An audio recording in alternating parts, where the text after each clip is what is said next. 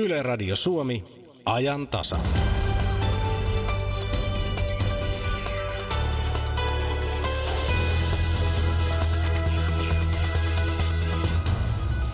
Suomi pyrkii kovasti ottamaan osansa Kiinan kasvavasta matkailijajoukosta. Miten? Kuulemme sen kohta, kun menemme matkailualan seminaariin Espooseen. Akateemikko Markku Kulmala sai eilen Vihurin rahaston kansainvälisen tiedepalkinnon. Suomalainen ilmastotutkimus on maailman huipputasoa. Puoli vuosisataa suomalaisia palvelut henkilötunnus halutaan uudistaa. Miksi ja miten? Siitä puoli 11 jälkeen. Heinäkuussa 122 valtiota hyväksyi ydinaseet kokonaan kieltävän sopimuksen YKssa käytyjen neuvottelujen jälkeen. Mutta miksi Suomi ei ole liittymässä sopimukseen? Aloitamme tuoreella talousennusteella. Tämä on ajantasa. Studiossa Jari Mäkäräinen, hyvää aamupäivää. Miten maailman ja Suomen talous kehittyy? Jatkuuko kasvuennusteiden optimismi? Miltä kuluva ja ensi vuosi näyttävät yritysten näkökulmasta? Entä miten yritysten taloudellisia tunnuslukuja pitäisi tulkita? Näistä on kuultu Turussa Forum Marinumissa tänä aamuna. Yksi talousseminaarin puhujista on Ilmarisen talousennusteen julkaissut Ilmarisen talous- ja hallintojohtaja Jaakko Kiander ja hän on nyt puhelimessa. Hyvää aamupäivää. Huomenta, huomenta. Pitkin syksyä on eri finanssitaloista kuultu suorastaan hyviä ennusteita. Jatkaako Ilmarinen nyt samaa sarjaa? No kyllä me jatketaan samaa sarjaa. Me ennustetaan tälle vuodelle 3 prosentin kasvua ja ensi vuodelle 2,5 prosentin kasvua ja ollaan siinä ihan, ihan samoissa lukemissa kuin, kuin monet kollegat. No mikä näihin hyvin näkymiin on syynä? No tässä kasvun käynnistymiseen oli syynä meillä, että rakennustoiminta lähti liikkeelle oikeastaan jo kaksi vuotta sitten, mutta nyt tämä kasvun nopeutuminen johtuu siitä, että vienti on nyt tänä vuonna lähtenyt selvästi aika nopeaankin kasvuun. Et meillähän vienti oli pitkään, pitkään lamassa, melkein kymmenen vuotta, mutta nyt on, on vienti lähtenyt selvästi nousuun ja, ja se luo tätä kasvua tällä hetkellä. No missä Suomen ne hyvät vientimarkkinat tällä hetkellä ovat? No kyllä ne on tota, aika paljon tämä Eurooppa tässä meitä, meitä vetää, että meillä on tärkeää se, että kun EU-maat on meidän tärkein kauppakumppaniryhmä, niin EU-ssa on nyt talous lähtenyt vetämään niin investoinnit nousussa, se näkyy meillä. Sitten tietysti myös Kiinakin on, on jatkuvasti yhä tärkeämpi, tärkeämpi vientikohde. Ja sitten Ruotsi, Ruotsi ja USA tietysti myös.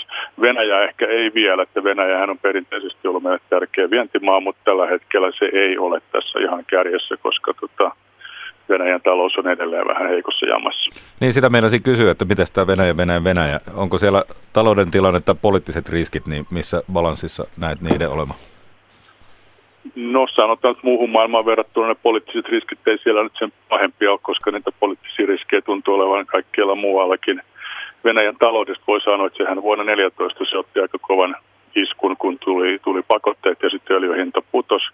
Ja tässä suhteessa voi sanoa, että Venäjän tilanne on nyt vakaunut, vakaantunut ja tota, ehkä Venäjän talouskin on lähtenyt, lähtenyt tämmöiseen verkkaseen nousuun, että siinä mielessä tilanne on siellä, siellä menossa vähän parempaan suuntaan. No miten sitten esimerkiksi tuommoinen kuin Korean niemimaa on tosi kireä tilanne, onko tämmöisellä vaikutuksia talouteen? No voisi kuvitella, että sillä olisi, mutta sillä ei näytä olevan. Et tota, se ei edes tunnu vaikuttavan Etelä-Korean talouteen mitenkään. Ja, ja jos katsoo pörssikursseja ja muuta, niin tuntuu, että sijoittajat ei tällä hetkellä huolestu mistään uutisista. Tässä on kuvaavaa, että kun tuli Brexit viime vuonna, niin se johti pörssikurssien nousu, nousuun ja kun Trump valittiin presidentiksi, niin sekin johti pörssikurssien nousuun. Että, että kun sijoittajat on päättänyt olla optimisteja, niin näköjään sitä ei ihan ihan hevillä sitten horjuta tästä optimismia. Ja toisaalta Englannissa Brexitistä huolimatta työttömyys olikin ennätysalhaalla ja myös USAssa työllisyys on hyvä. Kyllä, sataako tämä, maissa menee aika hyvin nyt. Sataako tämä viennistä riippuvaisen Suomen laari?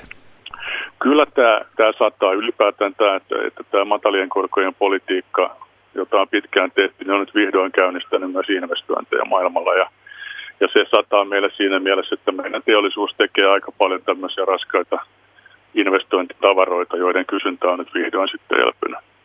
No tuossa jokin aika sitten kikyä kasanneet sanoivat, että se taidettiin sopia liian pessimistisin talousarvio. Mitä sanot tähän? No siinä mielessä kyllä, että arviot talouden kasvusta on osoittautunut liian pessimistisiksi, mitä silloin tehtiin. Eli voi sanoa, että, tämä, voi sanoa, että meidän vientimaiden kysyntätilanne aliarvioitiin silloin, mutta toisaalta tämä kilpailukykyasia musta arvioitiin ihan kyllä ihan, ihan oikein. Eli, eli kikyä tarvittiin siinä mielessä, että meillä oli tapahtunut aiemmin tämä kilpailukyvyn heikentyminen ja, ja sitä pitää nyt parantaa. Ja sehän tietysti jonkun verran tulee tästä tukemaan tätä meidän vientiä, että meidän kilpailukyky on jo ollut tällä paranevalla uralla tässä jonkun aikaa. No moni teollisuudessa miettii, kun vienti vetää ja tilauskirjat on täynnä, että nyt olisi aika saada palkankorotuksia. Ainakin Joo, työntekijät. Työntekijäpuoli varmaan miettii tietenkin näin ja yritykset taas on ehkä, ehkä toista mieltä, koska ne on, on, on tietysti huolissaan, huolissaan näistä kannattavuudesta ja pidemmän ajan näkymistä. Että tämä on nyt se, mitä sitten näissä työmarkkinaneuvottelussa joudutaan sovittelemaan näitä erilaisia näkökantoja. Jaakko Kiander, mitä sitten mielestäsi ihan tavallinen kuluttaja, radion kuuntelija tällä hetkellä pitäisi tuosta lähitulevaisuudesta talouden suhteen ajatella? No olisi hyvä pitää jalat maassa, mutta jos katsotaan tutkimuksia, niin tavallisen ihmisen eli kotitalouksien luottamus on tällä hetkellä hyvin korkealla ja se näkyy myös yksityisessä kulutuksessa ja lainanottohaluissa, että voi sanoa, että, että, että me tavalliset ihmiset ollaan tällä hetkellä aika, aika optimisteja. Ja jos se pysyy kohtuuden rajoissa, niin mikä siinä? No tämmöisiä tuota, talousennusteita vaihteeksi on ihan kiva kuulla, niitä on varmaan myös ihan mukava antaa. No on se kiva välillä jotain myönteistäkin sanoa tietysti. Ilmarisen talous- ja hallintojohtaja Jako Kiander, kiitos näistä arvioista. Kiitos. Tämä on ajan tasa. Suomeen pyritään saamaan uusia matkailijoita uusin keinoin ja jopa yhteisvoimin. Esimerkiksi Kiinasta matkailijoita haluavat maakunnan matkailuyrittäjät ovat ottaneet avukseen Finproon Visit Finlandin, jotta tuloksena olisi muutakin kuin puhetta. Visit Finland matkailun edistämiskeskuksen työnjatkaja ja sen siis Visit Finland on matkailun edistämiskeskuksen työnjatkaja ja sen tehtävänä on myydä Suomea kansainvälisillä matkailumarkkinoilla. Jukka Vanninen jatkaa nyt yhdessä Visit Finlandin ohjelmapäällikkö Kiti Häkkisen kanssa Espoosta. Matkailualan seminaarista, mistäpä muualtakaan? Ohjelmapäällikkö Kiti Häkkinen koordinoit neljän itäisen Suomen maakunnan yhteisiä matkailuponnistuksia, nyt erityisesti Kiinan markkinoilla. Mikä tässä yhteistyössä on uutta? Olen joskus aiemminkin kuullut maakuntien yhteistyöstä matkailun markkinoinnissa? Kiitos, kiitos kysymästä. Eli nyt mä oon siis Visit Finlandista Kiti Häkkinen ja, ja koordinoin, niin kuin tuossa äsken mainitsit, tätä Lakelandin itäisen, Järvi-Suomen itäisten maakuntien yhteistyötä. Viime keväänä niin neljä maakuntaa, Pohjois-Savo, Pohjois-Karjala, Etelä-Savo ja Etelä-Karjalan päättävät ja matkailutoimijat olivat yhteydessä Visit Finlandiin, olivat keskenään miettineet ja pohtineet, että millä tavalla saadaan uutta puhtia varsinkin Aasian markkinoille. Ja se lähdettiin keskustelemaan heti alusta niin konkreettisista tavoitteista, resursseista. Jokainen maakunta laittaa määrärahan 100 000 euroa vähintään yhteisiin ponnistuksiin, mitä tehdään tuotekehityksessä, markkinoinnissa ja myynnin edistämisessä. Ja nyt on lähdetty liikkeelle sitten. Ja millainen ajanjakso tässä on edessä? No kyllä, jos vertaa näitä menestystarinoita Suomesta ja varsinkin Kiinan markkinoita, Lappia ja Helsinkiä, niin systemaattista työtä ja yhteistyötä on pohjustettu jo kauan. Eli pikavoittoja on turha tässäkin työssä odottaa. Eli tämän ensimmäisen vuoden aikana me tutustutaan markkinoihin, asiakkaisiin, rakennetaan tuoteportfoliota ja käydään testaamassa erilaisissa myyntitapahtumissa ja kutsutaan paljon paik- Suomeen mediaa ja matkajärjestäjiä, kumppaneita, jotka tuota, antaa meille sitten vahvistusta toivottavasti valitsemille tuotteille ja sisällöille. Kaksi vuotta vähintään varmaan menee tähän työhön ja, ja sitten viisi vuotta voidaan jo miettiä ja ajatella, että meillä on jo, jo, jo sellaista säännöllistä virtaa matkailijoita. Mutta Lapinkin menestystarina on tehty yli kymmenen vuoden aikana, eli maltilla edetään. Niin, otetaan nyt esimerkiksi juuri tämä Kiina. Kiinalaiset ovat maailman merkittävin matkailijaryhmä – Kiinalaisten turistien määrä on miltei tuplaantunut alkuvuoden aikana Suomessa. He myös käyttävät ylivoimaisesti eniten rahaa täällä.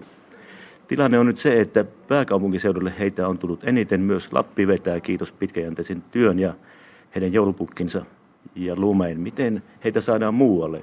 No esimerkiksi just, juuri tänne Itä-Suomeen. Mikä on se, millä saadaan heidät järvien Suomeen?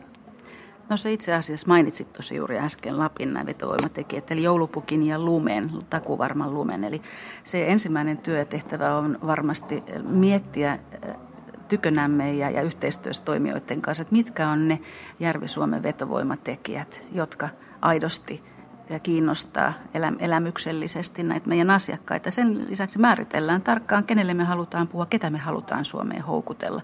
Nyt esimerkiksi talviurheilumatkailu tai leirikoulu, matkailu on sellaisia nismarkkinoita, jotka kiinnostaa varsinkin Järvi-Suomea ajatellen niin kovasti. Kuopio-Tahko-alueen matkailu Väki tekee parhaillaan lähtöä Shanghaiin suureen matkailutapahtumaan. On tällä viikolla, loppuviikolla tämä tapahtuma. Ohjelmapäällikkö Kiti Häkkinen Visit Finlandista. Mitä neuvoja käytännössä olet lähtiöille antanut? No meillä on ollut tässä vähän useampi, useampi henkilö, muun muassa Ville Markkanen, joka on tuon Tahko, Kuopiotahko markkinoinnin toimitusjohtaja. Hän on hyvin pitkälle ollut hoitamassa yhteyksiä, koonnut yritykset mukaan ja, ja ollut sitten Kuopion kaupungin edustajien kanssa järjestämässä tätä tilaisuutta, joka on merkittävä päänavaus sinne Kiinan markkinoille.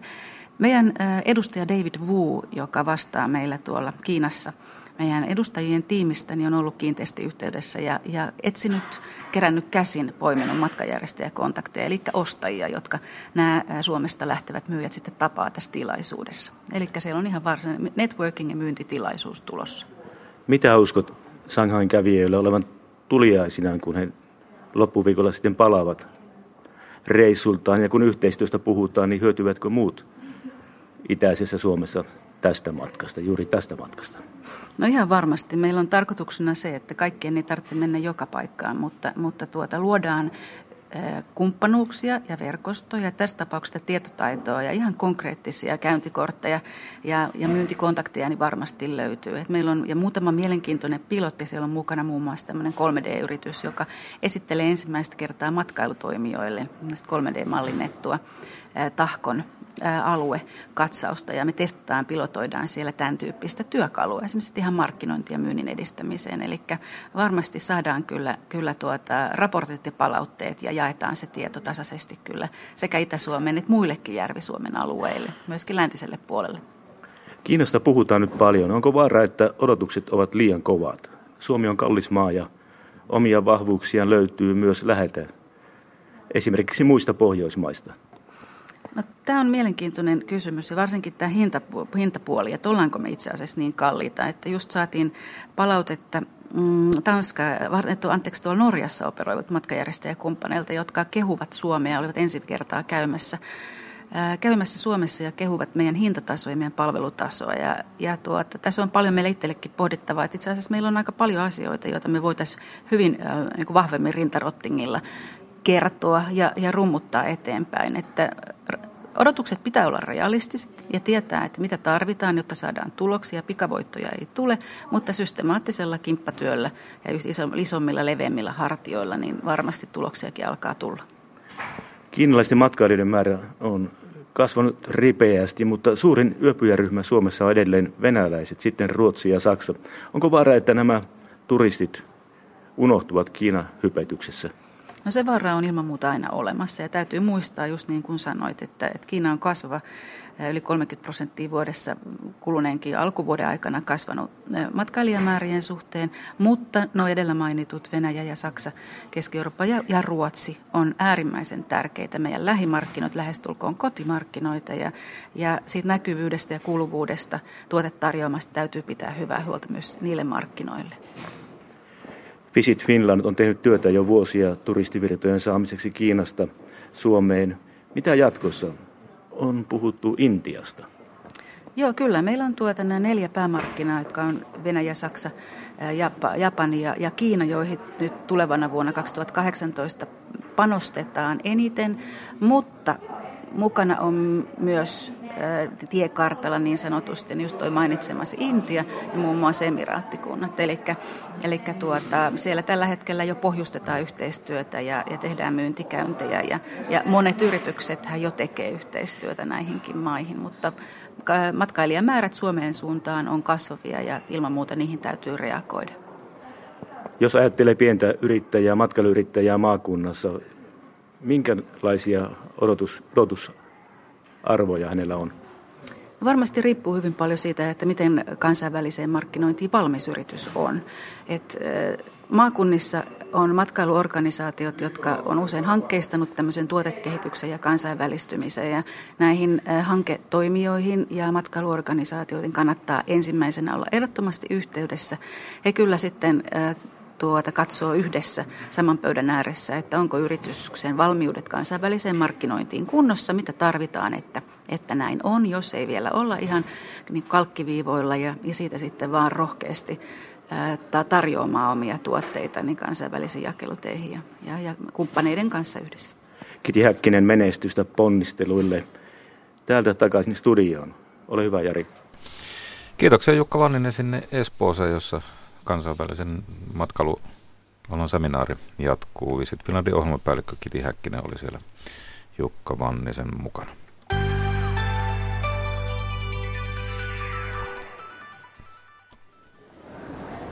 Muistatko, kun teit ensimmäisen Interrail-matkasi? Muistatko, miltä kuulosti Kööpenhaminan rautatieasemalla? Muistatko, miltä kuulostivat Atlantin aallot, kun kuulit ne ensi kertaa? Miltä kuulostaa Lontoon metrossa? Äänien illassa matkaillaan ja kuunnellaan kaukomaita. Suomen eksoottisia äänimaisemia unohtamatta. Toivo ääniä ja äänimaisemia etukäteen osoitteessa radio.suomi at yle.fi tai soita suoraan lähetykseen äänien iltaan sunnuntaina iltakuuden jälkeen. Yle, Radio Suomi. Suomalainen ilmastotutkimus on huippuluokkaa maailmanlaajuisesti, näin sanoi akateemikko Markku Kulmala. Ja Kulmala itse asiassa on maailman viitatuin geotieteilijä. Hän sai eilen Vihurin rahaston kansainvälisen tiedepalkinnon. Akateemikko Markku Kulmala haastattelee Markku Sandel. Akateemikko Markku Kulmala, onneksi olkoon Vihurin rahaston kansainvälisestä palkinnosta. Siinä on melkoinen nimilista, jotka ovat aikaisemmin saaneet. Miten tuntuu liittyä tähän seuraan? Joo, kiitoksia onnittelusta. Tuntuu kyllä oikein miellyttävältä liittyä tähän, tähän joukkoon ja voisi sanoa, että olen kyllä oikein kiitollinen ja otettu siitä, että sain, sain tämän palkinnon. Tämä nimilista, mitä Rolf Nevallinnasta alkaen, niin on todella, todella merkittävä ja, ja on hyvä sekä itselleni, mutta myös koko meidän alallemme, että tämä tunnustus on nyt tullut, tullut ilmakehätutkimukseen. Tässä on taustalla myös se, että halutaan palkita tietyllä tapaa ihmisiä, jotka ovat tehneet rakentavaa työtä ihmiskunnan henkisen ja taloudellisen hyvinvoinnin kannalta. Miten ilmastonmuutokseen vaikuttaminen, Markku Kulma, tähän mielestäsi vaikuttaa? No, tämä on ilman muuta tällä hetkellä ihmiskunnalle hyvin tärkeä, tärkeä haaste. Ja, ja meidän tutkimuksessahan on aika, aika selkeä linja se, että me pyrimme toisaalta ymmärtämään perusteellisesti sen fysiikan, kemian, biologian, meteorologian, mitä tässä ilmakehässä tapahtuu ja mitä ilmakehän ja erilaisten maanpintojen välillä. On se pinta nyt sitten metsää, suota, järveä, jokea, kaupunkia. Niin miten tämä, tämän pinnan ja ilmakehän vuorovaikutuksessa tapahtuu ja koetamme sitä ymmärtää mahdollisimman syvällisesti lähtien ihan molekyylitasolta, solutasolta, mutta jatkaen sitä sitten koko globaaliin merkitykseen ja myös koetamme vaikuttaa siihen, että me saisimme lisää tietoa niiltä alueilta, mistä sitä tietoa ei ole, kuten nyt vaikka Venäjältä tai sitten toisaalta pyrimme osallistumaan Kiinan ilmanlaadun ratkaisemiseen ja tällä tavalla myös vaikuttamaan niin päättäjiin ja sillä tavalla olla mukana tässä tiedediplomatiassa. Kesäkuussa allekirjoitettiin Kiinassa sopimus siitä, että sinne tulee tämmöinen mittausasema, jossa tutkitaan näitä suureita juuri, mitä te olette tutkineet aerosolien muodostusta ja mitä ilmastossa tapahtuu. Minkälainen askel tämä on eteenpäin? No se on hyvin merkittävä askel, koska se on ilman muuta monipuolisin mittausasema, mitä Kiinassa on tällä hetkellä. Ja jos me pystymme toteuttamaan sen suunnitellun mukaisesti, niin me tulemme saamaan paljon sellaista tietoa, mitä ei todellakaan Kiinan ilmastosta, Kiinan ison kaupungin ilmanlaadusta ei ole kenelläkään. Ja kun sitä sitten pystytään vertaamaan toisaalta meidän mittauksiin ympäri maailmaa ja toisaalta meidän teorioihin ja mallituloksiin, me uskon, että me pystymme saamaan hyvin paljon uutta tietoa siitä, mitä siellä tapahtuu, ja kun se uusi tieto saadaan, niin sen jälkeen pystymme määrittämään tarkemmin, että mitkä päästöt pitäisi lopettaa alkupäässä ja mitkä sitten ehkä vähän myöhemmin. Tämä ongelmahan on nimittäin sellainen, että kun miettii vaikka pienhiukkasia, jotka aiheuttaa usean miljoonan ihmisen ennenaikaisen kuoleman vuosittain maailmassa ja Kiinan mittakaavassa noin 2-3 miljoonaa vuodessa, niin näistä pienhiukkasista aika monet he syntyvät täällä ilmakehässä erilaisten kaasumaisten yhdisteiden vaikutuksesta. Ja ei ole, on yksinkertaista todeta, että nyt pistetään suodatin piippu ja otetaan näistä pienhiukkasista ne pois, jotka syntyy siellä. Mutta kun otetaan nämä pois täällä, mitkä syntyy suoraan piipusta, niin meille tuleekin ehkä kolminkertainen tai kymmenkertainen lukumäärä, koska silloin se tehostaa tätä ilmakehässä syntyvien hiukkasten muodostumista. Ja tämä tekee tästä tällaisen hyvin mutkikkaan kysymyksen. Voisi sanoa niin kuin suomalaisittain himmelimäisen jutun. Ja sen ymmärtäminen on se, tämä meidän erikoisalamme. Ja se on se, mihin me pystymme kontribuoimaan maailmanlaajuisesti. Ja se on se syy, miksi suomalainen ilmakehätutkimus on maailman kärjessä. Akateemikko Markku Kulmala, pikkupoikana katselit ojan pohjalta pilviä taivaalla ja mietiskelit niitä. Nyt tiedät niistä paljon enemmän. Miltä se tuntuu se matka siitä pikkupojasta tähän päivään?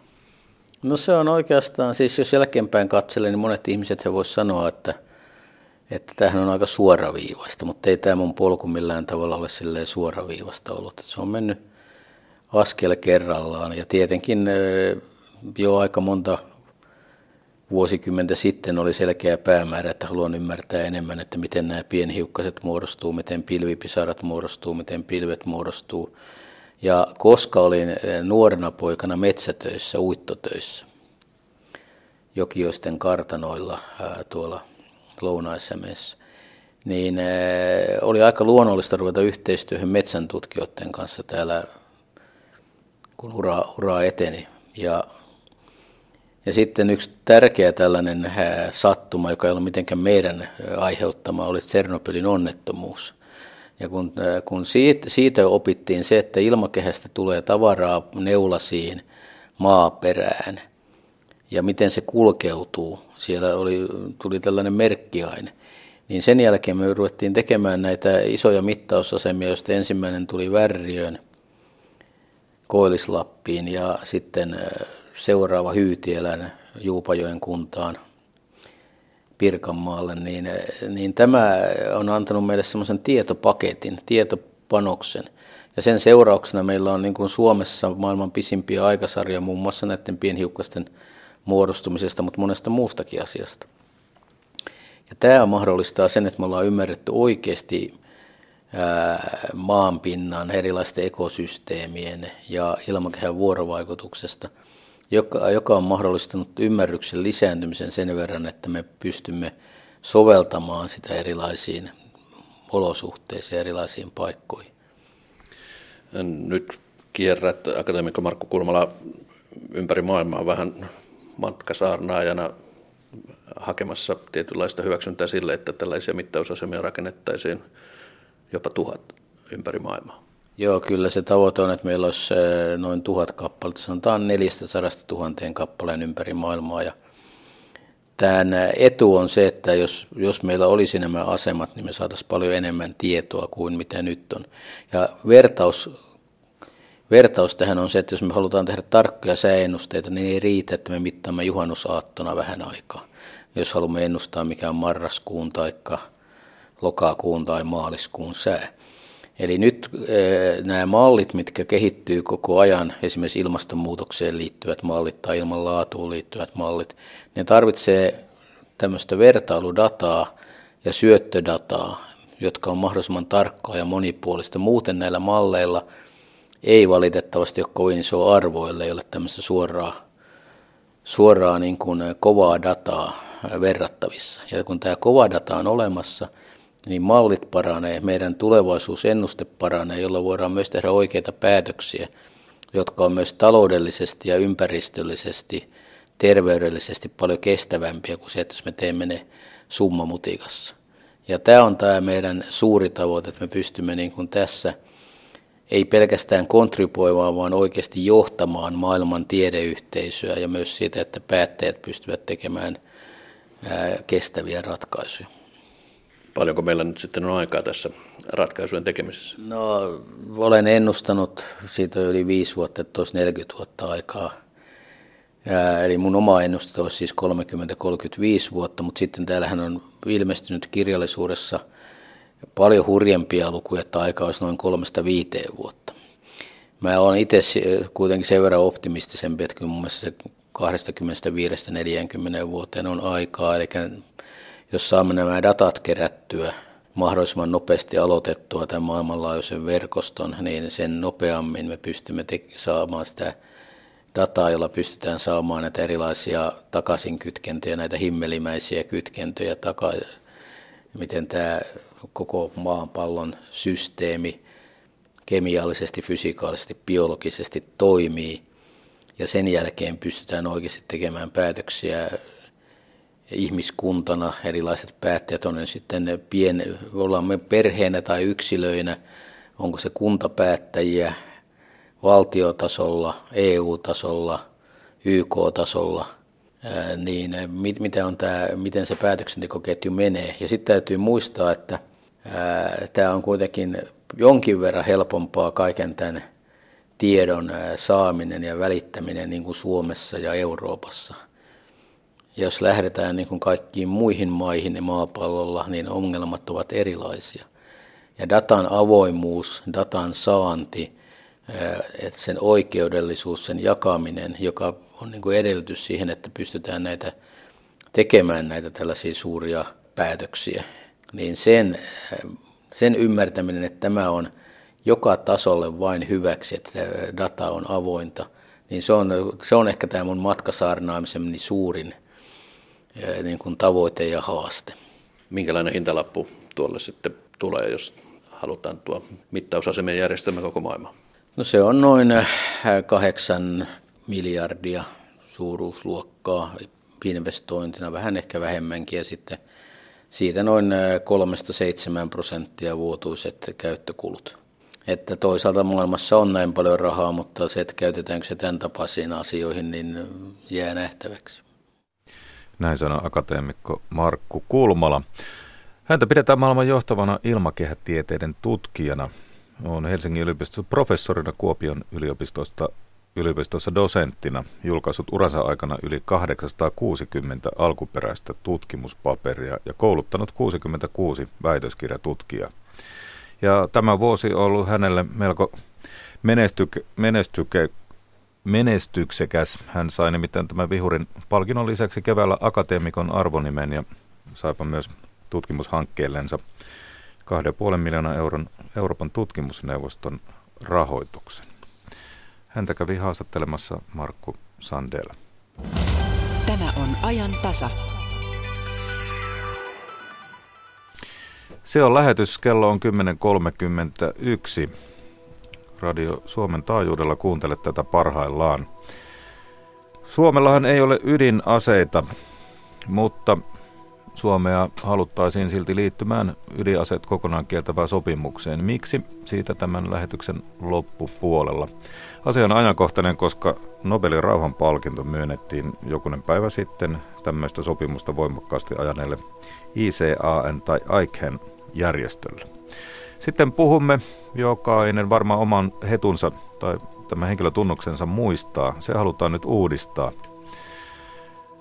Menossa kuulemma vanhaksi ja sitten myöskin monilla on semmoisia ajatuksia, että siitä ei välttämättä täytyisi sen iän tai sukupuolen näkyä. Siitä kuullaan ihan kohta. Sitä ennen Jakke Holvas kertoo meille, mitä tuolla Ylen nettisivulla on tällä hetkellä tarjolla. Joo, luetuin uutinen edelleen liittyy presidentti Sauli Niinistö ja rouva Jenni Haukion perheen lisäykseen tulevaan sellaiseen.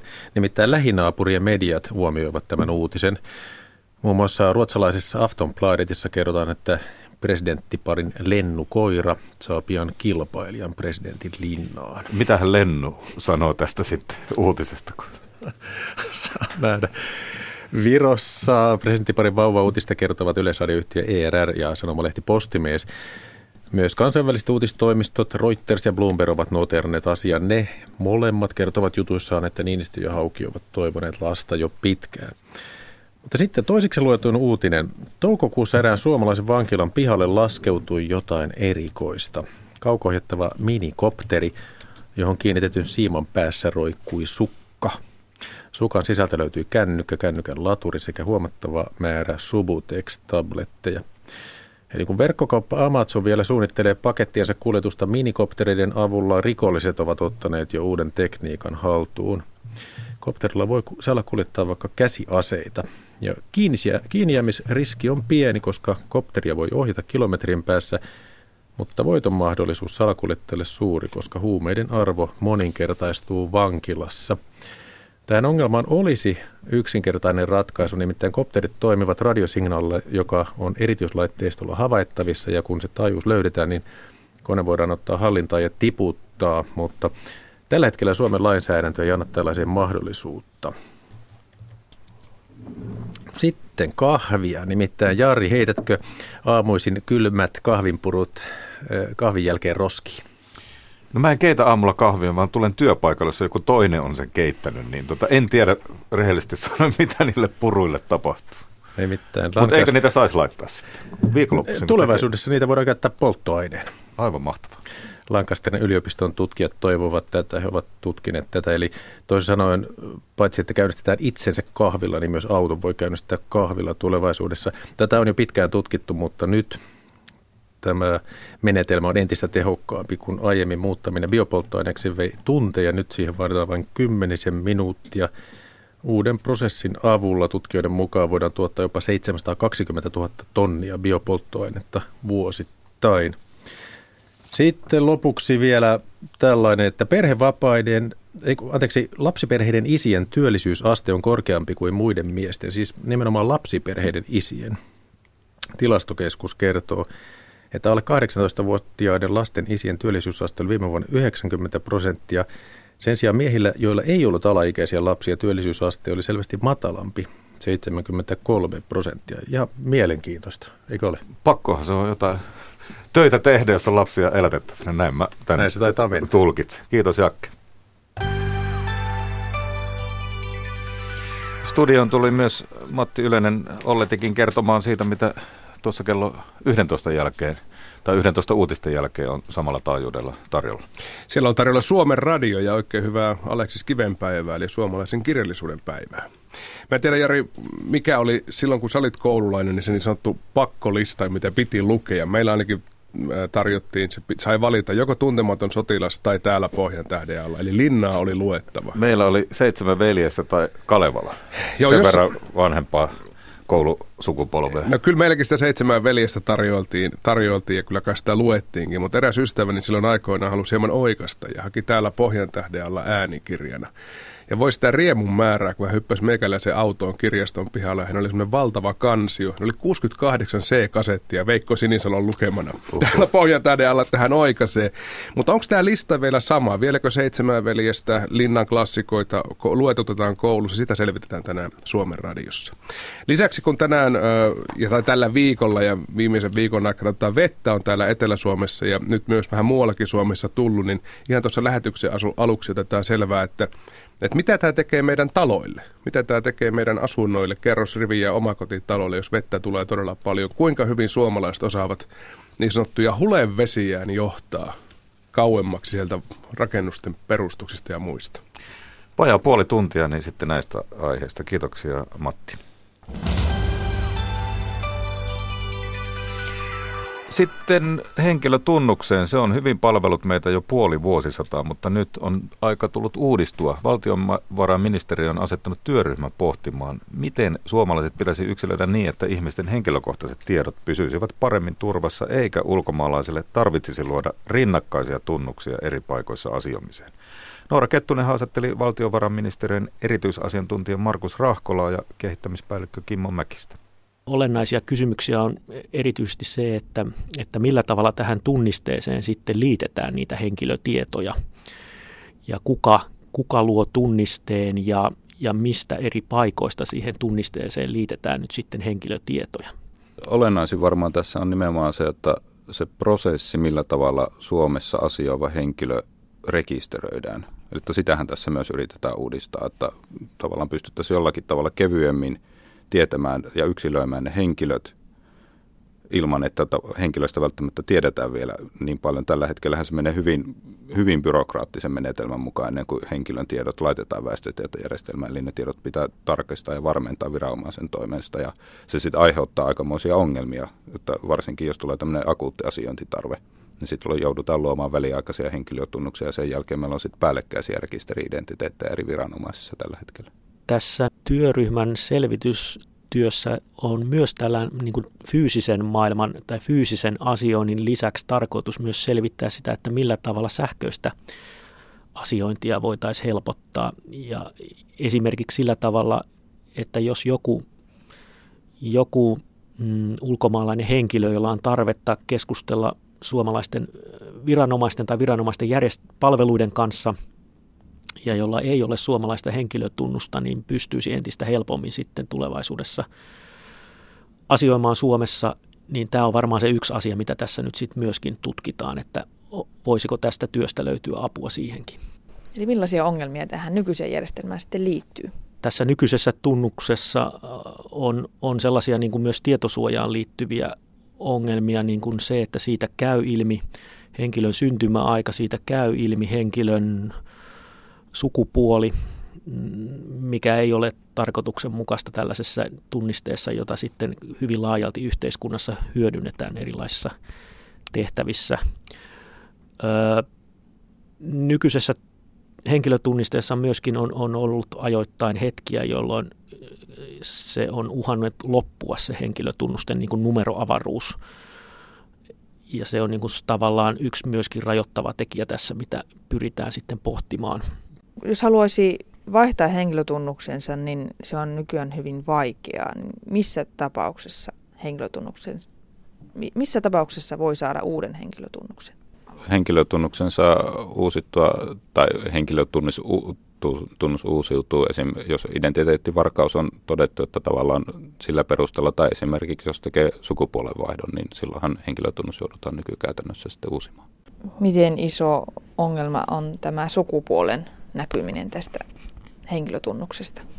Ja tuleekohan... Se on ehkä tasa-arvo kysymyksenä isompi ongelma, mutta toisaalta mun mielestä on kyllä semmoinen niin yksilöön liittyvä semmoinen niin kuin tasa-arvonäkökulma huomioitava tässä henkilö vaihtaa esimerkiksi sukupuolta, niin hän on kuitenkin edelleen se sama henkilö.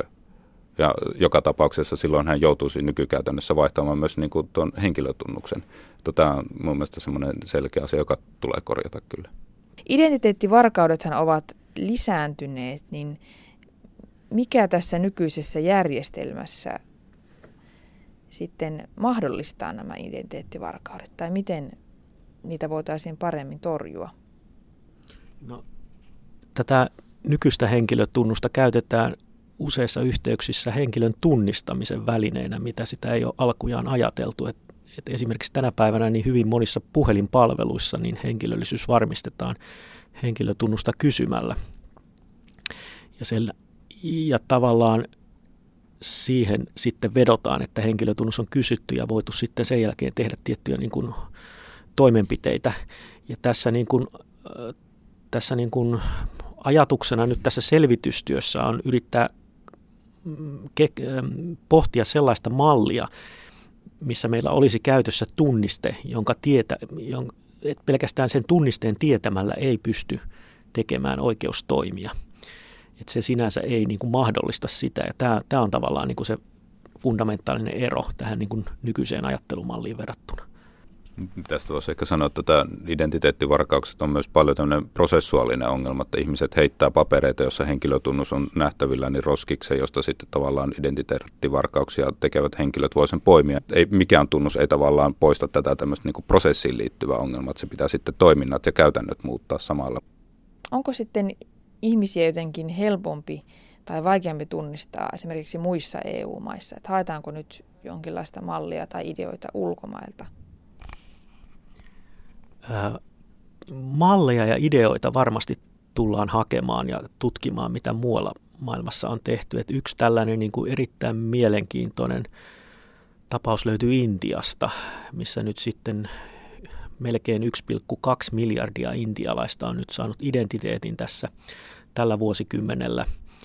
Ja, ja siellä se on nyt sitten toteutettu sillä tavalla, että siihen liittyy myös niin biometriikan hyödyntäminen. Ja tämä varmaan tämä niin biometriikan hyödyntäminen on nyt yksi niistä asioista, mitä me käydään tutkimassa niin kuin muista maista, että minkälaisia ratkaisuja siihen löytyy.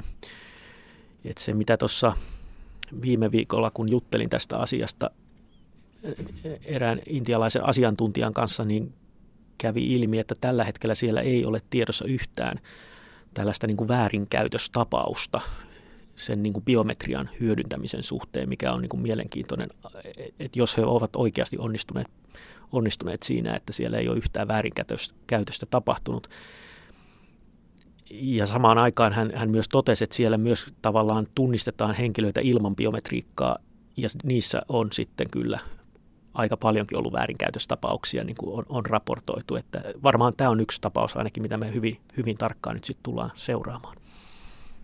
Mitä se käytännössä tarkoittaa tämä biometriikan hyödyntäminen? No se, se voi tarkoittaa esimerkiksi sormenjälkitietoa, iirisskannausta se voi tarkoittaa, se voi tarkoittaa kämmenen verisuoniston kuvaamista lukijalaitteella – Näitä on monenlaisia tapoja, millä tavalla se voi olla kasvovalokuva tai, tai kolmiulotteinen kasvovalokuva, mikä nyt näissä uudemmissa älypuhelimissa on tuettuna. Näitä on monenlaisia tapoja ja näitä yhdistelemällä sitten on pyritty löytämään turvallisia vaihtoehtoja.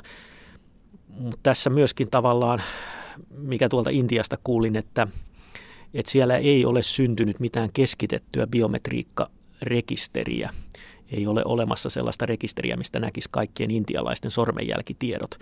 Eli, eli se nyt esimerkkinä, niin se intialainen malli lähtee täysin hajautetusta mallista, että ne, se biometriikkatieto on talletettu Intiassa vain siihen puhelimeen, jota sitten hyödynnetään tässä niin kuin tapauksessa, kun ihmistä tunnistetaan sitten erilaisissa asiointitilanteissa. Sen tiedän, että esimerkiksi Norjassa on jo paikallista väestötietojärjestelmää uudistettu sillä tavalla, että siellä voi olla tieto, norjalainen henkilö voi vapaaehtoisesti niin kuin antaa biometriikkatietoja sinne väestötietojärjestelmään, mutta se, sitä ei niin kuin edellytetä norjalaisilta. Ja, siis ylipäätäänkin koko henkilötunnus, tämmöinen ideologia hyvin pohjoismainen niin kuin keksintö tai ajatusmalli, että sanotaan, että Tanskasta alaspäin tuonne eteläänpäin, niin henkilöiden rekisteröinti keskitettyihin rekistereihin on niin kuin melkein kielletty. Noora Kettunen haastatteli valtiovarainministeriön erityisasiantuntija Markus Rahkolaa ja kehittämispäällikkö Kimmo Mäkistä. Tämä on ajan tasa. Sitten puhutaan ydinaseista. Heinäkuussa 122 valtiota hyväksyi ydinaseet kokonaan kieltämän sopimuksen YKssa käytyjen neuvottelujen jälkeen. Nyt on jälleen ajankohtaista pohtia, miksi Suomi ei ole liittymässä sopimukseen. Nobelin rauhanpalkintohan myönnettiin neljä päivää sitten sopimusta voimakkaasti ajaneelle ICAN-järjestölle. Toimittaja Sakari Kilpelän haastateltavana kansanedustajat Anders Adelkreutz ruotsalaisesta kansanpuolueesta, Mika Kari sosiaali- demokraateista ja Matti Vanhanen keskustasta. Meillä on ydinsulkusopimus, joka on paljon vanhempi sopimus, joka kieltää ydinaseiden leviämisen ja, ja se on ehkä se vahvin alasitova sopimus sitten yhdessä näiden atomienergiajärjestöjen kanssa, jotka, jossa on myös rajoituksia siihen, että mitä ydinmateriaaleja käsitellään ja saa levittää. Tämä uusi ydinaseet kieltävä sopimus, sen, sillä on erittäin hyvä tarkoitus, valtavan hyvä tarkoitus, mutta ongelma on se, että siitä puuttuvat juuri ne maat, joita se, joita sen pitäisi koskea. Sen takia mm, siitä on pidetty vähän niin kuin epärealistisena hankkeena tässä vaiheessa. Suomi on aika monessa hyvässä hankkeessa, hyvissä aikeissa ollut mukana, mutta tässä ei. No luet, siis... luet, luettelepa muita hyviä hankkeita. No, Mika Kari, mitä ajattelitte tuosta sopimuksesta ja Suomen, Suomen suhteesta siihen? Kyllähän tämä kummeksunta on herättänyt se, että Suomella on ollut pitkä ja määrätietoinen linja ydinaseiden kieltämisessä ja ylipäätänsä työssä ydinaseita vastaan. Ja 122 maata tästä yhteiseltä pallolta me äänesti tämän sopimuksen puolesta ja vaikka Matti tuossa viittasi tähän ydinsulkusopimukseen, jossa myös nämä niin sanotut supervallat on mukana, niin tämän tällainen henkinen merkitys tällä ydinaseiden kieltävällä sopimuksella on mittaamaton. Ja meillä kaikilla on hyvä tieto siitä, millaisesta joukkotuhoaseesta puhutaan silloin, kun puhutaan ydinaseesta. Jotenkin tämä tuntuu kyllä sellaiselta hallituksen kumartelulta, tarkoituksesta, joka nyt jää pikkusen epäselväksi, koska eduskunnallekaan tästä asiasta ei ole vielä informoitu. Voisi sanoa, että tässä yhteydessä tekisi mieli kysyäkin Matilta, että onko hallituspuolueita informoitu ja mikä on, missä tämä päätös tehtiin, että Suomi tällaisesta pitkästä linjasta nyt luistaa sivuun ja jättää naapurimaamme Ruotsinkin asiassa yksin. Matti Vanhanen on paikalla. Eduskunnan ulkoasiavaliokuntaa kevät, kevätkauden lopulle muista täsmällistä ajankohtaa informoitiin kyllä siitä, että tämä kysymys on tulossa YKssa äänestykseen ja, ja hallituksen kanta oli se, että, että koska tässä ei ole ydinasevallat mukana, niin Suomi ei lähde tähän sopimukseen. Että tämä perustelu oli selkeä ja ulkoasiavaliokunnassa en muista, että tähän liittyen olisi ollut poikkeavia mielipiteitä. Se pitäisi tietysti tarkistaa, mutta mulla mielikuva, että ei ollut. Että mikä peruste se on, että ydinasevallat eivät ole siinä mukana? No, Suomi on tykännyt olla mukana, Suomi on tykännyt olla mukana niin kuin sellaisissa realistisissa hankkeissa, joilla on aidosti vaikutusta. Mä täysin, täysin niin kuin yhdyn tähän Karin perusteluun tästä ikään kuin tämän, tämmöistä moraalisesta painotuksesta, joka tässä on vahva, sitä ei kannata vähätellä. Mutta, mutta, mutta kun tästä sopimuksesta puuttui kokonaan kaikki ne valtiot, joilla ydinaseita on hallussa, niin sen takia hallitus ei pitänyt tätä niin kuin prosessina realistisena. Ja tietojeni mukaan Suomi ei ole myöskään tässä sopimuksen valmisteluvaiheessa osallistunut näihin neuvotteluihin. Anders Adlerkreutz, millä tavalla näette tämän, tämän asetelman Suomi suhteessa tähän sopimukseen? No Suomihan on tässä ottanut ääripragmaattisen linjan. Puhuttiin tästä ydinsulkusopimuksesta siitä, että onko se ollut menestys tai ei. Kun se solmittiin, niin viisi maata oli sen piirissä, tai ydinasevaltioita oli viisi, nyt niitä on yhdeksän. Se on suhteessa aika iso kasvu. Samalla kuitenkin ydinaseiden kehittäminen ei ole pysähtynyt, joskin niiden lukumäärä on, on toki pienempi. Eli voi kyseenalaistaa sen, sen tota menestystä.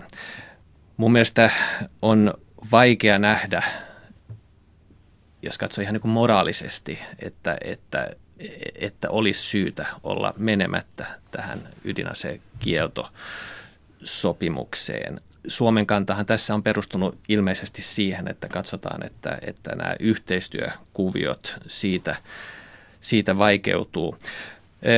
Tässä Matti Vanhanen nosti esille sen, että suurvallat ei tässä ole mukana. No niitähän ei kauhean aktiivisesti tähän yritettykään saada mukaan, vaan yritettiin nimenomaan luoda tällainen moraalinen paine tuomita nämä ydinaseet. Jos vertaa vaikka ydinasekoekieltosopimukseen, niin siinähän suurvallat olivat mukana.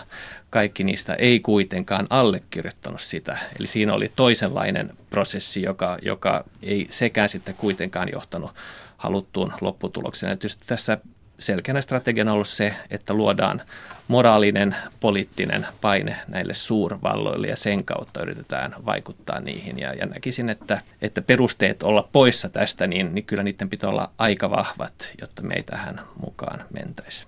Matti Vanhanen. Tähän, tähän mennessä moraalinen paine ei ole kyllä vaikuttanut. Meillä on, meillä on viisinumeroinen luku ydinaseita maailmassa ja, ja, ja ei ole merkkiäkään siitä, että esimerkiksi Yhdysvallat, Venäjä ja Kiina olisivat tämän moraalisen paineen takia luopumassa tästä, tästä pelotevaikutuksesta. Tämän ydinsulkusopimuksen menestyksestä, siitä voidaan olla montaa mieltä, mutta siihen lähti lähes kaikki maat mukaan. Siitä jäi pois Intia, Pakistan ja Israel. Ja niillä ainakin kahdella ensin mainitulla on virallisestikin ydinase olemassa. Etelä-Afrikka alkuaan ei lähtenyt mukaan, mutta he sitten, he sitten tuota, liittyivät sopimuksiin ja luopuivat omasta ydinaseohjelmastaan. Ja Pohjois-Korea ainoa, joka sopimukseen liittyneistä irtosi sopimuksesta, ilmoitti kehittävänsä ydinasetta. Eli kyllä mä uskon, että se kuitenkin tietyn stopin pani tälle ydinaseiden kehittämiselle, koska varmaan teknisiä kykyjä maailmassa olisi valtavan monilla muillakin mailla kehittää ydinaseita, aseita, mutta sopimuksia on totuttu kunnioittamaan. Mika Kari. Oikeastaan tästä Suomen linjasta haluan vielä sen sanoa, että Matti Vanhanen tuossa viittasi, että asia olisi keväällä ulkoasianvaliokunnassa käyty läpi. Itse en, en ole ulkoasianvaliokunnan jäsen, mutta jos ja kun näin isosta asiasta puhutaan, niin tuntuu edelleenkin aika merkittävältä se, että, että tavallaan muistikuvasta kaivetaan keväältä ulkoasianvaliokunnan keskustelua, kun asiassa on monia varsin vakavia ja hyvinkin vakavia taustavirtoja, muun muassa puolustusyhteistyö USA ja Naton kanssa, minkä tyyppisiä vaikutuksia tällä sopimuksella, sen ratifioimisella tai ylipäätänsä sen puolesta äänestämisellä olisi ollut, ja, ja mikä poikkeama ydinaseiden vastaiseen työhön tällä Suomen linjalla nyt tällä hetkellä entiseen on. Edelleenkin jää kyllä vähän kuulostelemaan sitä, että, että missä tämä varsinainen ratkaisu tästä asiasta on tehty. Jos, jos ikään kuin luovutetaan tästä, tästä työstä näillä perusteilla, se on vähän sama kuin oltaisiin toista sataa vuotta sitten maailmalla luovuttu tavoitteesta rotu syrjinnän vastustamisesta tai, tai jostain muista isoista asioista ihan sen takia, että muut maat ei ole valmis näistä epäoikeudenmukaisista systeemeistä luopumaan. Ja sen kautta haluan nostaa en, en, entistä enemmän 80-luvun sukupolven nuorena, jolloin pelättiin ihan aidosti ydinsotaa kaikissa ikäryhmissä ja meissä nuorissa erityisesti. Matti Vanhanen, selventäkää vielä sitä, että millä tavalla tuo päätös Suomen jättäytymisestä tuon sopimuksen ulkopuolelle on syntynyt? E, e, ensinnäkin totta kai päätös on syntynyt ulkopoliittisessa johdossa eduskunnan ulkoasianvaliokunnassa tämä ei ollut mitään niin kuin kirjallisena asiana eikä esityslista-asiana, vaan se tuli informaationa, en pysty muistamaan minkä yhteydessä. Eli tässä mielessä Karja on oikeassa, että suhteellisen niin kevyellä menettelynä ulkoasianvaliokunnassa se informaatio tuli, tuli ja, ja, ja siihen ei, ei tullut vastakommentteja. Ymmärrän hyvin, että ei tullut vastakommentteja, koska kyllä se argumentti siitä, että Suomi ei ole tavannut olla mukana sellaisissa prosesseissa, joilla ei ole tämmöistä niin menestymisen mahdollisuutta ja se vastasi myös omaa, omaa kantaani, mutta et kritiikki siitä, että eduskunta on ollut hyvin kevyellä menettely tässä mukana, se on täysin, täysin perusteltua. Onko teillä käsitystä, että miksi, miksi tämä meni niin kevyesti? No, miksi, siitä ei, miksi siitä ei haluttu keskustella? Ei, lu, luulen, että, luulen, että kaikki, jotka asiaa miettineet, olisi siinä samassa yhteydessä päätyneet samaan asiaan, että ei tähän, hommaan, ei tähän sopimukseen kannata onko, lähteä mukaan. Onko se hyvä päätösperiaate, että arvataan, arvataan muiden mielipide ja ei, uskotaan ei, heidän olevan samaa ei, mieltä? Ei vaan kyllä, kyllä tähän keskustelun mahdollisuus oli. Mutta tietysti tämä on ulkopoliittisen johdon, tämä on hallituksen tasavallan presidentin vallassa oleva asia, miten Suomi äänestää YKssa. Että se ei sinällään ole suoraan eduskunnan ratkaistavissa asia, oleva asia. Jos hallitus ja presidentti olisivat eri mieltä, sitten se tulisi eduskunnan käsittelyyn. Ja jos Suomi liittyisi tähän sopimukseen, niin silloin se ratifiointiasiana olisi luonnollisesti eduskunnan lainsäädäntövallan alakuuluva. Anders Adlerkreutz ja sitten Mika Kari. Ruotsihan tästä keskustelee kohta puolin. Hän on, on tässä periaatteessa mukana ja äänestää kohta eduskunnasta sen ratifo, ratifioimisesta. Ja, ja näyttää tietenkin siltä, että tilanne nyt ei ole aivan, aivan päivän selvä sielläkään. Yleensä jos katsoo niin kuin yleistä ilmapiiriä maailmassa, niin onhan tässä vaarallisia merkkejä ilmoilla. Tota, Trump käytännössä eh, mitätöi START-sopimuksen puheillaan. On viitteitä siitä, että, että Venäjä rikkoo INF-sopimusta. Trump toteaa, että aseita, jos niitä on, niin niitä pitäisi käyttää. Ja sen lisäksi aktiivisesti kehitetään pieniä taktisia ydinaseita, joiden käyttöä niin kuin halutaan moraalisesti perustella. Katsotaan, että, että niitä voidaan käyttää pienissä kohteissa ikään kuin kirurgisesti. Eli selvästi on viitteitä siitä, että, että tätä kynnystä ydinaseiden käytölle ollaan madaltamassa. Ja sellaisessa kontekstista on tärkeää, että muut maat näyttävät sellaisen viestin, että, että moraalisia perusteille niiden käytölle ei ikinä ole. Mika Kari. Tämmöiset maat kuin Suomi, pienet maat, suurvaltojen välissä, niin pitäisi erityisesti muistaa, että kaikki ydinaseet, sen eri mittakaavat on hyvin vahingollisia – kaikissa äh, elementeissä, kaikessa, kaikessa toiminnassa. Ja vähän erikoiselta tuntuu sekin, että sanotaan, että Suomi on ollut kumarassa tuonne Neuvostoliiton suuntaan aikanaan niin, niin nyt tätä kumartelusuunta on sitten vaihtunut 180 astetta.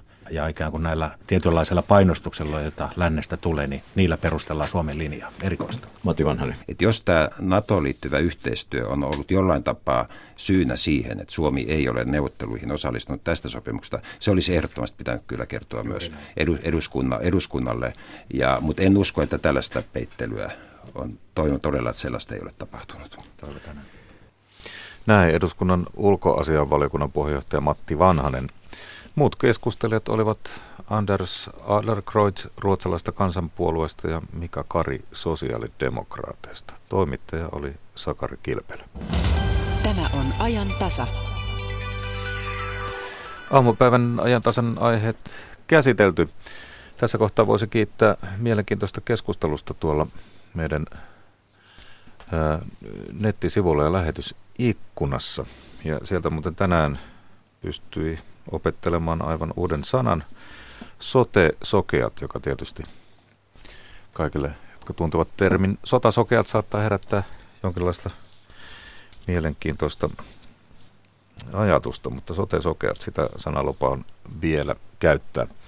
Joskus iltapäivällä puhutaan näin Aleksis Kiven ja suomalaisen kirjallisuuden päivän kunniaksi yhden suomalaisen kirjailijan kanssa. Miki Liukkonen julkaisi keväällä jättiläisromaanin yli 800 sivuisen. sanotaan nyt sitten vaikka nolla tai O. Sen nimi on siis tämmöinen ympyräsymboli. Hän on haastattelun mukaan kyllästynyt suomalaisen kirjallisuuden tasoon. Sanotaan, että kaikki on jo tehty. Se on mielestäni laiskuutta. Juuri mitään ei ole vielä tehty. Liukkosen mukaan kirjailijat ovat eksyksissä. Luulevat kertovansa todellisuudesta, mutta heijastelevat vain käsitystään siitä, millaista kirjallisuuden oletetaan olevan. Näin hän sanoi keväällä, kun oli saanut tuon suurteoksensa valmiiksi. Mitkä ovat mietteet tänään, siitä kuullaan lisää iltapäivällä. Ja iltapäivällä pirautetaan myös Espanjaan. Siellähän odotetaan Katalonian aluejohtajan tämän iltaista puhetta, jossa hän saattaa julistaa Katalonian itsenäiseksi. Espanjan pääministeri on antanut vain kaksi vaihtoehtoa, joko luopuminen yksipuolista itsenäisyysjulistuksesta tai sitten oikeustoimet ja kuulemma sitten sekin tässä on vielä, että pääsevätkö Katalonian parlamentin jäsenet edes äänestämään. Mutta siitä iltapäivällä nyt kello tulee 11.